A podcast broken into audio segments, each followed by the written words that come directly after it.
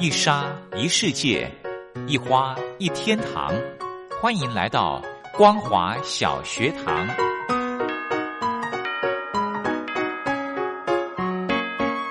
让我们一起学习，一起分享。光华小学堂。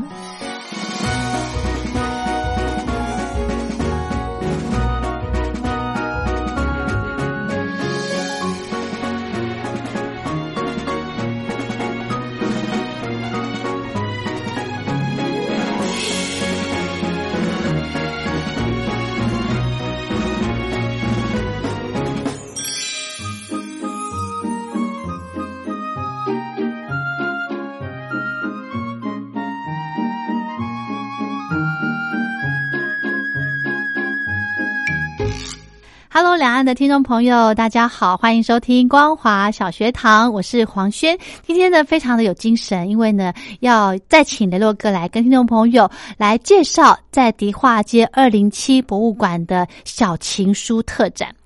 这个一讲到情书呢，就让我回想到年轻的时候。是啊，昨天在这个节目当中有为大家介绍那个小情书的特展哦。那当然非常有趣的就是这边呢也有一些除了特展之外，除了你用眼睛看，嗯，还有一些教学。呃，昨天黄轩有讲到说，他可能在这个折信纸的时候也折成心啦，不同的形状。像我会折树叶，他这边呢也有让教大家分解动作，怎么样来折这些东西。真的？对，然后有些人想要把信纸折成一个纸鹤或等等，太厉害了。他在这边呢都有分解的一张一个一个一个的教学，你可以在这边学，甚至是说呢，他还有现在大部分的人都用电脑打字印印出来嘛，对，他那边有英文的打字机。哦，在这边呢，你就可以学着怎么样去打字，甚至。台湾以前商科的一些学校的学生，他打必须提着打字机去上课，因为学校要求商商业的英打要速度要打多少这样子。对对，然后甚至刚呃我们在之前有讲过说，在这个里面呢也有一些展出，包含了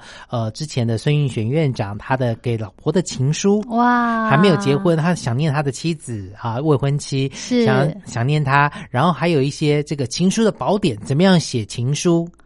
哪些该写，哪些不该写，甚至是说呢，有些《命运青红灯》这一本呢，就是教大家上面就是有大家会写信去这个出版社这个节目，然后讲说他要征笔友，他希望找什么样的女生，他自己有什么样的条件，或者是女生写信去。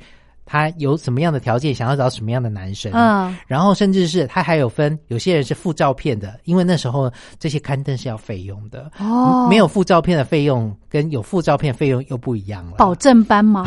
也没有保证啊，就是希望各个朋友呢可以写信来交朋友。哦，在这边都展出这些非常呃珍贵的一些部分，然后打字机你还可以自己在那边啊这个试着打字。哇，这都是蛮有趣的一个展览，让大家可以看，然后感受到那个不同的时代的一个性质，还有呢写法、折法，啊，这些都是蛮有趣的。是讲到这个折法呢，我现在唯一会折的就是垃圾桶，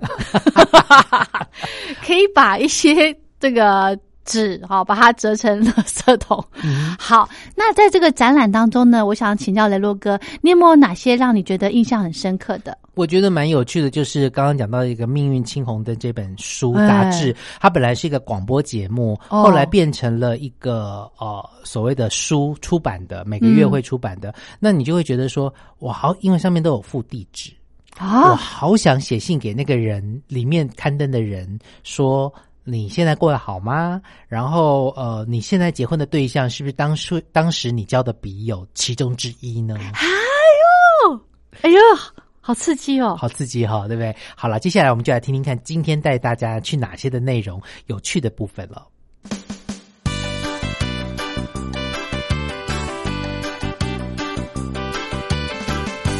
继续回到节目当中，在今天节目当中呢，带大家呢一起来看展览，给你一封小情书的特展呢，其实会让大家掉入时光隧道，想一想自己可能现在正在年轻的时候，你是用什么方式来传达情谊？但是你可能以前年轻的时候，你又是用什么方式？呃，好，接下来我们看到这个呢，就是真的是非常标准的情书，因为呢，看到这上面，呃，这个信封当时真的就是有一个长得非常像呃这个郭富城的头发弄成这个样子。然后呢，那个情书的信封、信纸，我们都会特别的去选挑选过。嗯，而且尽量让它是一对的。对即使它通常我们买信封，可能信封五个，信纸会有十张，因为要大家可能写错或 或者写很多之类，会比较多一点。那我们在收集展品的时候，发现就是这样子的情书也还算不少，就是这样一对一对的。那我们还有收到另外一种情书呢，这个很特别，我看到是稿纸吧？对，是稿纸，那就是可能就是嗯，就就是一样，也是一封情书。那你会发现说，他写的每个字都非常的正，对那就会很希望说，收到的人可以真的了解到他的这个心意。那我觉得这次展览真的非常有趣，有很多年轻朋友看到这么多密密麻麻文字，他们并没有放弃，他们很认真的在念这些情书的内容给对方听。对，那当然呢，我们在看这个情书的过程当中呢，还有一些就是可能就是传纸条的。那另外一个就是我们在当年都会买一下书签，对对，那书签里面都会选一些呃自己喜欢的字句，然后把它放在情书里面。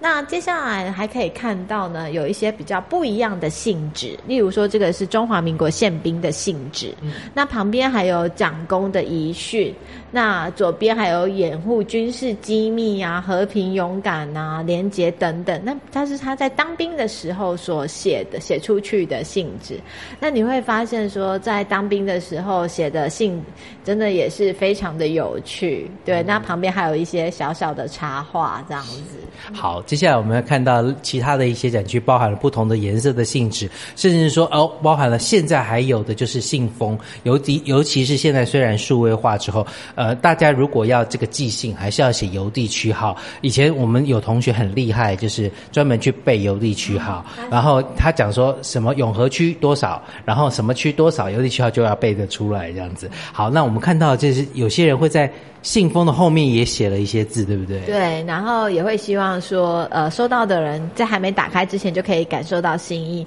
那这些信封都非常的有年代，大家可以看到它后面呢、就有一些检举匪谍啊，遵循民主法治啊，就是以前的一些卷政令的宣导，他们也都会把它印在这个信封的这个邮戳上面。那一个老的这个呃邮地区号的这个有的信封，你可以发现到它当时还有什么城中区啊等等，就是跟现在是不太一样的一个时代。那另外一个还有就是一个西洋情人节的这个卡片，你会发现其实呃外国人看爱情这件事情真的还算蛮幽默的。对例如说他前面想了很多甜面玉米，然后后面这一页就是就就是来全部都是谎话这样子。对，那有一些就是上面就是写说呃我们情人节快乐，好，那后面一样也是写乱七八糟，就是对方也是看不懂的字。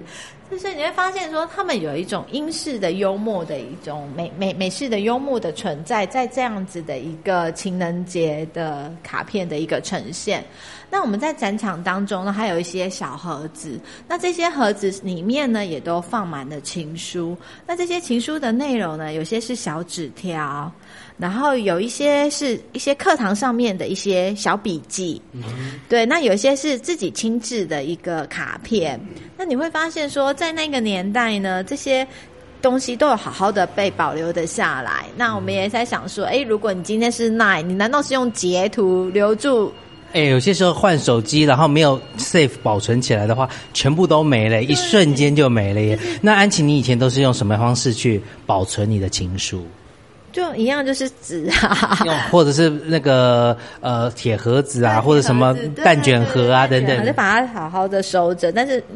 说真的，搬家的时候也也也蛮多都消失了。还有就是不能让现在另外一半看到以前的情书，对不对？对，那你可以发现他们都收藏的非常的好。那这些小纸条，我想就是可以留下一个非常重要的一个纪念物。那在墙面上面的这个情书的部分呢，你就可以看得到，就是我们还有就是被改错字的。对 对，对，你会发现说，就是情人之间啊，还是有一些非常严厉的一面，像他甚至是用红笔把它圈起来，就说：“哎，你这个好像就是写错字哦，等等之类的。”所以你会发现说，呃两个人之前的这样子的一个热恋，或那之后能不能成果，我们也不太清楚。但是你会发现说，这个过程真的是一个非常甜蜜的一个过程。那在我们展览的当中呢，其实有孙玉璇先生与夫人的这个书信。那这个书信的话呢，他们的原稿现在还是在孙玉璇纪念馆里面。那我们这边的话是一个复制品的一个部分。那你可以发现说，孙玉璇先生他在呃早期的字迹跟后面的字迹会有一些的差异，因为他后来生病了，对，所以他的字迹跟早期的时候就会有一些小小的差异。但是他对于他夫人的爱其实是没有变的。那我们也可以看得出，就是夫人跟院长之间的这个感情的深厚。是看到他的那个，我就觉得嗯还好，我写的应该也还 OK，就是内容的部分还有字迹的部分，因为毕竟我想写呃这个情书，有些时候真的必须静下心来，然后坐在书桌前面，先把自己呃对对方的一些感情想说的话先内化一下，然后变成了有架构式的来形容，这就有点像在写作文。可是好像很多人在那个联考的时候。写作文成绩没有很好，但是情书的话成绩不错，这样子。对，而且像这些情书，因为呃孙院长的这个字迹，可能我们这边复制品会比较难难以阅读，所以我们在现场其实还有准备，就是已经打出来的文字的这一个情书的一个部分。嗯对，那你可以看得到它里面的一个内容，例如说。呃，孙院长他有生病了，那他就写给他的这一个太太，他就说：“我最亲爱的老伴，经过这次的死里逃生，我方领悟到我是怎么样的爱你跟痛你。人云情深似海，其实世界上最深的太平洋海沟也没有我爱你之深。然后我唯一希望是我能逐渐恢复日常生活，使我们在庆祝你下一个六十五岁生日之前，能共。”同度过一段安静、幸福和快乐的平民生活，永不离开。非常甜蜜。对，那这是在他太太六十五岁的时候的一个一封算是生日贺卡。那我觉得就可以从这个小小生日贺卡就可以了解到他们之间的这样子的一个情感。那再来的话，其实当然就是他们在早期分隔两地，因为他们那时候还没有结婚，但是已经是恋人了。那他里面就在信中呢，就讲说了：“你的这个照相非常的成功，但你说不满意，亲爱的，你实在是漂亮。”这个是心里的话，不是说的令你开心。妈妈和妹妹都说你是我们家中最出风头的，对，所以你会发现说他们早期的这样子的一个分隔两地，因为。前面又有写到说，最近的这个航班停驶啊，许久未接你来信啊，非常的想念，不知道我的信有没有收到啦。所以这个分隔两地，我想就是因为大时代儿女之间的这样子，所以他们的情感又更加的浓厚。对啊，现在的这个年轻朋友可能没有办法体会，我们按那个 email 或者是 line 的传讯，一秒就到了。在弄视讯啊？对啊，然后以前的话，可能就是呃停航啊、停飞，尤其是。远的地方的，像现在其实还是有，就是如果你要圣诞节寄到美国、欧美地区的礼物，你要在几号之前寄，才赶得上它的这个航运班次。没错，所以你会发现说，现在的这个生活，我们好像爱一个人就真的很容易说出口，那到底有多爱呢？对不对？好像就是非常容易的就讲出来，但是你会发现他们之前写的字每一个字都是非常深，然后力道真的是非常的强，然后才会寄送给对方。所以这真的是一个时代的差异，对于感情观的这样子不一样的世界。嗯，讲到这里呢，我们稍微休息一下，待会回到节目当中呢，我们继续带大家来看这个特展。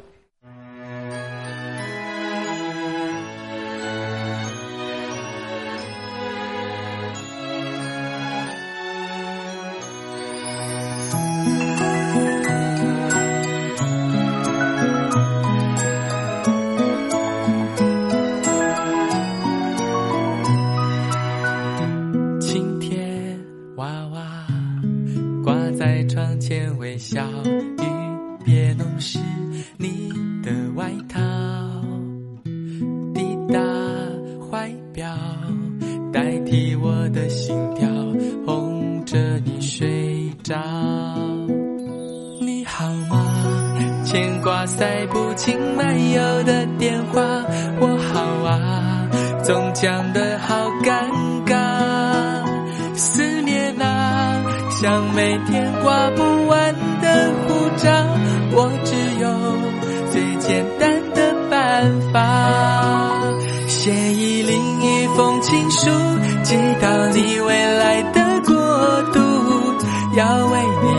存一份坚固的幸福，把一另一封情书写在当初我们的许愿书，你的每个梦想有我照顾。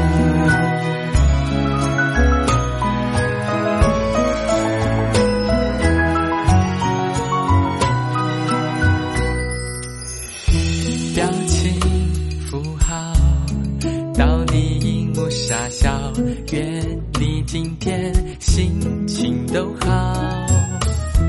不到不到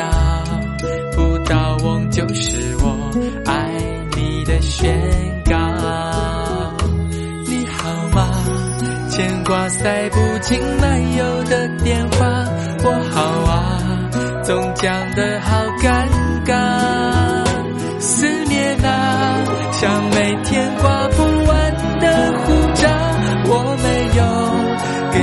有的办法，写一另一封情书，寄到你未来的国度，要为你订存一份坚固的幸福，把一另一封情书写在当初我们的许愿书。你的每个梦想，我会守护。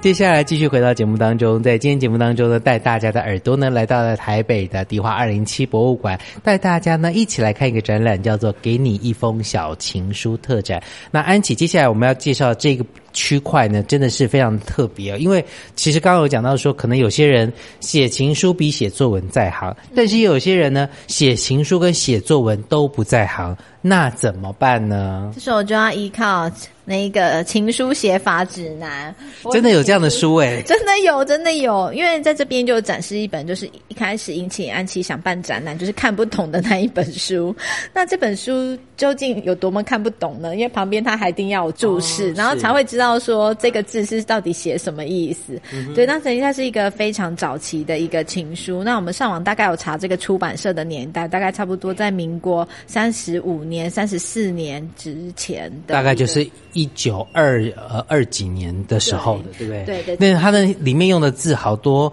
我们现在广播人如果要念的话，其实也蛮难的。对，所以我就会发现说，哇，原来在那个时候就要抄情书了，也真的是非常的辛苦。那当然也有比较后期，就是比较我们看得懂的白话。它上面就非常的呃具有现在的行销观念，因为封面就写收集一百封实力写信，供你模仿参考。对，那它里面呢，就是有告诉你说，它一开始其实有告诉你那一个情书时宜，就是写情书性质要精选，才有优雅的感觉，然后字要端正，要真情流露，要轻松，对自己要谦虚哦。哦，那修辞要像诗一样的漂亮，然后要简短，不可以冗长，然后就是有告诉你说怎么样写，然后切记切勿使用就是粗劣的纸张跟信封，然后也不可以就是字迹潦草或是文字涂改等等，然后也切忌写满整篇的爱字或爱人或什么达领之类的肉麻的词语。反正我就觉得说，哇，在当年真的写情书真的是也是非常大家真的非常的重视。真的，如果你写不出来的时候，就是要买一本这样子的情书指南。但是写字这个也蛮重要的。我记得以前像当兵的时候啊，或者念书的时候，班上字写的好看的，就常常是别人代请人家被人家请来代笔的对象。对，没错。那我们在这边展场里面呢，因为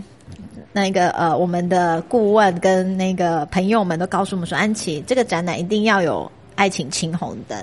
这对于很多收音机旁的听众朋友来说，可能有一点陌生。但是如果稍微有一点点年纪，在台湾成长的朋友来说，大概四零年代、五零年代、六零年代的话，可能对他会有一点熟悉。对，因为这本书好像陪伴了大家非常多许多重要的时光。那里面呢，当然有一些像是一些歌手的介绍，军中情人呐、对，然后这甚至就是也是会有一些偶偶像的专辑呀、等等之类。但其实大家看这本书最重要都不是在看前面这边，其实都在后面，对不对？。对，后面的部分呢，它有一些的地方呢，就是所谓的真有的地方了。真有的这个地方呢，呃，我们在展场的这本是二零三期，所以这边真有的男性同胞的年纪大概差不多是民国五十七年、58五十八年次，就现在大概差不多五十五岁上下的。的听众朋友们，大概就是这样子的哎，以前真有要写一些什么样的条件在里面，跟现在又不一样了。对他像他的真有的条件，真的也还还还蛮有趣的。例如像是他们喜欢运动啊等等，但他们都会写一句话，就是人生原本是一一连串的追寻，在这个人海的广角里，你是否能留下心中心灵的悸动？然后就写下家里的地址。这样子，我就觉得说，好像二零七应该做一件事，就写信给这边所有的人，问对，我也觉得说你最近现在过得好吗？对，我也想问问他，然后他说不定会回我一个奈的 ID，我就会继续跟他奈聊天之类的。所以上面都会有大家的可能有些身高啦、体重啦、学历啦，然后希望找呃自己喜欢做一些什么事，希望找什么样的人，然后还会附上自己的呃地址。对地址，然后照片当然是最重要的。那还有呢，就是后面当然还有除了台湾之外，它还有一些国外的一些笔友，像是粤呃，应该是澳门啊、香港啊等等，然后他们就会把这个呃。地址一样也都是放上去，所以来到这边的话呢，我想这个是当年的一个非常重要的一个交友的一个管道。是对，那除了这个交友之外，现在是有其他的，对不对？有些是没有照片的。对，有些是没有照片的。那没有照片，因为其实这本书啊，你投稿还是要付费的。哦这真的啊是真的，就是你可能要照片的话，可能费用会比较高一点点。嗯那不用照片的话，好像会比较便宜一点点，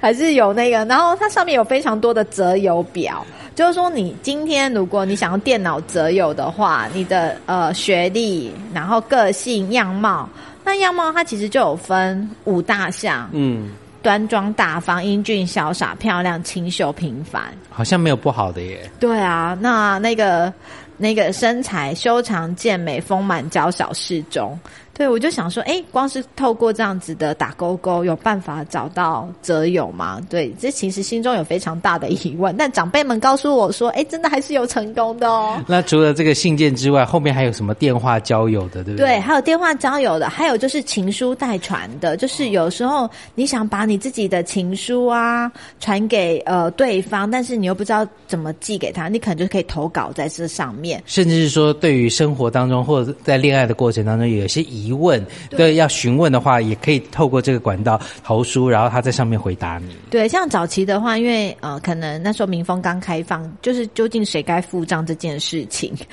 对，他也写到了读者来信这件事这个地方。那所以就是会发现说，哎，有时候包含像一些现在还是会有的困扰，例如说，哎，要减肥呀、等等之类的啊。然后，所以就是还有一些问说，哎，像我是一个国一要升国二的学生，今年十五五岁，像我这个年纪，可不可以交男朋友呢？嗯，对对，所以当当时有非常多的爱情的上面的困扰呢，直接就是会投到这个信箱里面去。还有一些关于健康的困扰，上面也是会有人问，对不对？对，就是各式各样的困扰，所以这本书真的陪伴着大家非常重要的一些时光。那除此之外呢，它其实爱情青红灯它是一个广播电台，所以你一样可以是点歌，或是你写信交给主持人。那后来这个广播电台呢，还发展到就是可以联谊呀等等之类的。嗯，这个真的是情书发展史上在台湾呢非常重要的一部分。好，接下来呢，我们看到的这一区，这个也比较特别，是呃一个作词人的制音呃专辑制作人，他这个从妈妈的遗物当中找到了这个父母之间的这个百封的情书。对，这个是那个钟慧君女士，她从妈妈的遗物当中走到找到父亲写给妈妈的百封情书。那在这个展场里面，其实我们也把这个专辑展现出来。我们现场的展场音乐也是这一卷专辑。那这个专辑呢，它的这个制作就是这一个呃创作者呢，他的父母其实是生活在台东县的成功镇。对，所以他其实有附一张照片呢，是属于早年台东的成功镇的这样子的一个风光。那现场也有附一个小情书，那这个情书呢，它上面开头就是我的小情人，就是爸爸对妈妈的昵称，就是我的枪小情人，我已平安回到了故乡，请勿念。那虽然路途疲惫的很，但我并不会因此影响到给你的信。对，所以你会发现说，他们父母之间的这个情感，然后爸爸这个字非常的漂亮娟秀，这样子是，而且是一九六三年写的信件。对，那他们透过这一个呃专，透过收集来的这些情书啊，他一共创作了十一首歌。那呃，第一首歌叫做《秋月云小姐》，时候大家就很好奇，秋月云是谁？就是妈妈的名字，慧君女士的这个妈妈叫秋月云女士。那他们在谈恋爱当成。过程当中，他们也要做一个金马特快车，所以也是某一首歌。那勿忘影中人，就是早期都会附一些照片。那我的小情人呢，其实就是我们在现场所展示的这一封情书。然后还有新港的末班车，还有毛线衣。其实这些歌曲呢，都是代表着他父母亲。之间的这样子的一个情感是好。接下来我们看到这一区呢，其实有让大家可以，虽然现在大家都有电脑，甚至手机打字蛮方便，但是呢，可能有真的有一些年轻的朋友没有看过所谓的打字机这件事情。诶，打字机早期其实刚开始没有办法涂改，后来有那种白色修正带，也后来有些人是用这个立可白涂了以后，要等它干了才能再打上去。这有副打字机是让大家来练习的吗？这副打字机是让大家回味往日。时光，因为其实安琪也是因为这次展展览才会使用这样子的打字机，但是我们的志工伙伴们告诉我，他们在读书的时候，他们是要背着打字机去上班、上班上课的，然后甚至是什么名传家商毕业的女生打字，英文打字要多快多快多快，对，然后所以会发现说，哇，原来其实长辈们。还蛮会使用打字机的，对，所以对他们来讲，使用打字机不是非常的困难。但是对于我们年轻人而言呢，就是是一个新的一个体验。对，是在今天节目当中呢，非常高兴的邀请到迪化二零七博物馆的馆长花安琪呢，为大家介绍这一次的给你一封小情书。从即日起呢，一直展到二零二零年的九月六号。那是不是请安琪跟我们讲一下迪化二零七博物馆呃开放的时间呢？呃，我们迪化二零七博物馆开放的时间呢是周二休馆，那平常开馆的时间呢，周一到周五呢是早上的十点到下午的五点，那六日的话呢是早上十点到下午的五点半。那大家记得周二我们二零七是没有开放的。嗯，在今天节目当中也谢谢安琪呢为我们介绍这个非常有意义而且有趣的给你一封小情书的特展，谢谢安琪，谢谢诺哥，谢谢。OK，小情书特展就跟大家分享到这喽。如果有兴趣的话呢，非常欢迎您到迪化街的二零七博物馆来走走看看。那么，我们光华小学堂的节目就为大家进行到这喽。非常感谢您的收听，我是黄轩，祝福您平安快乐。我们光华小学堂明天同一时间空中再会。我知道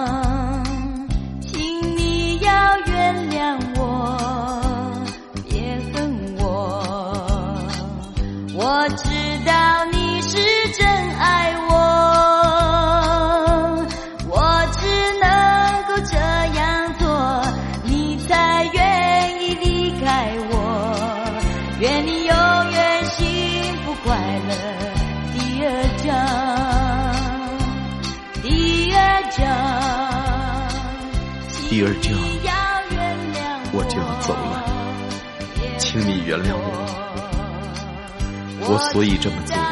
是有不得已的苦衷。谢谢你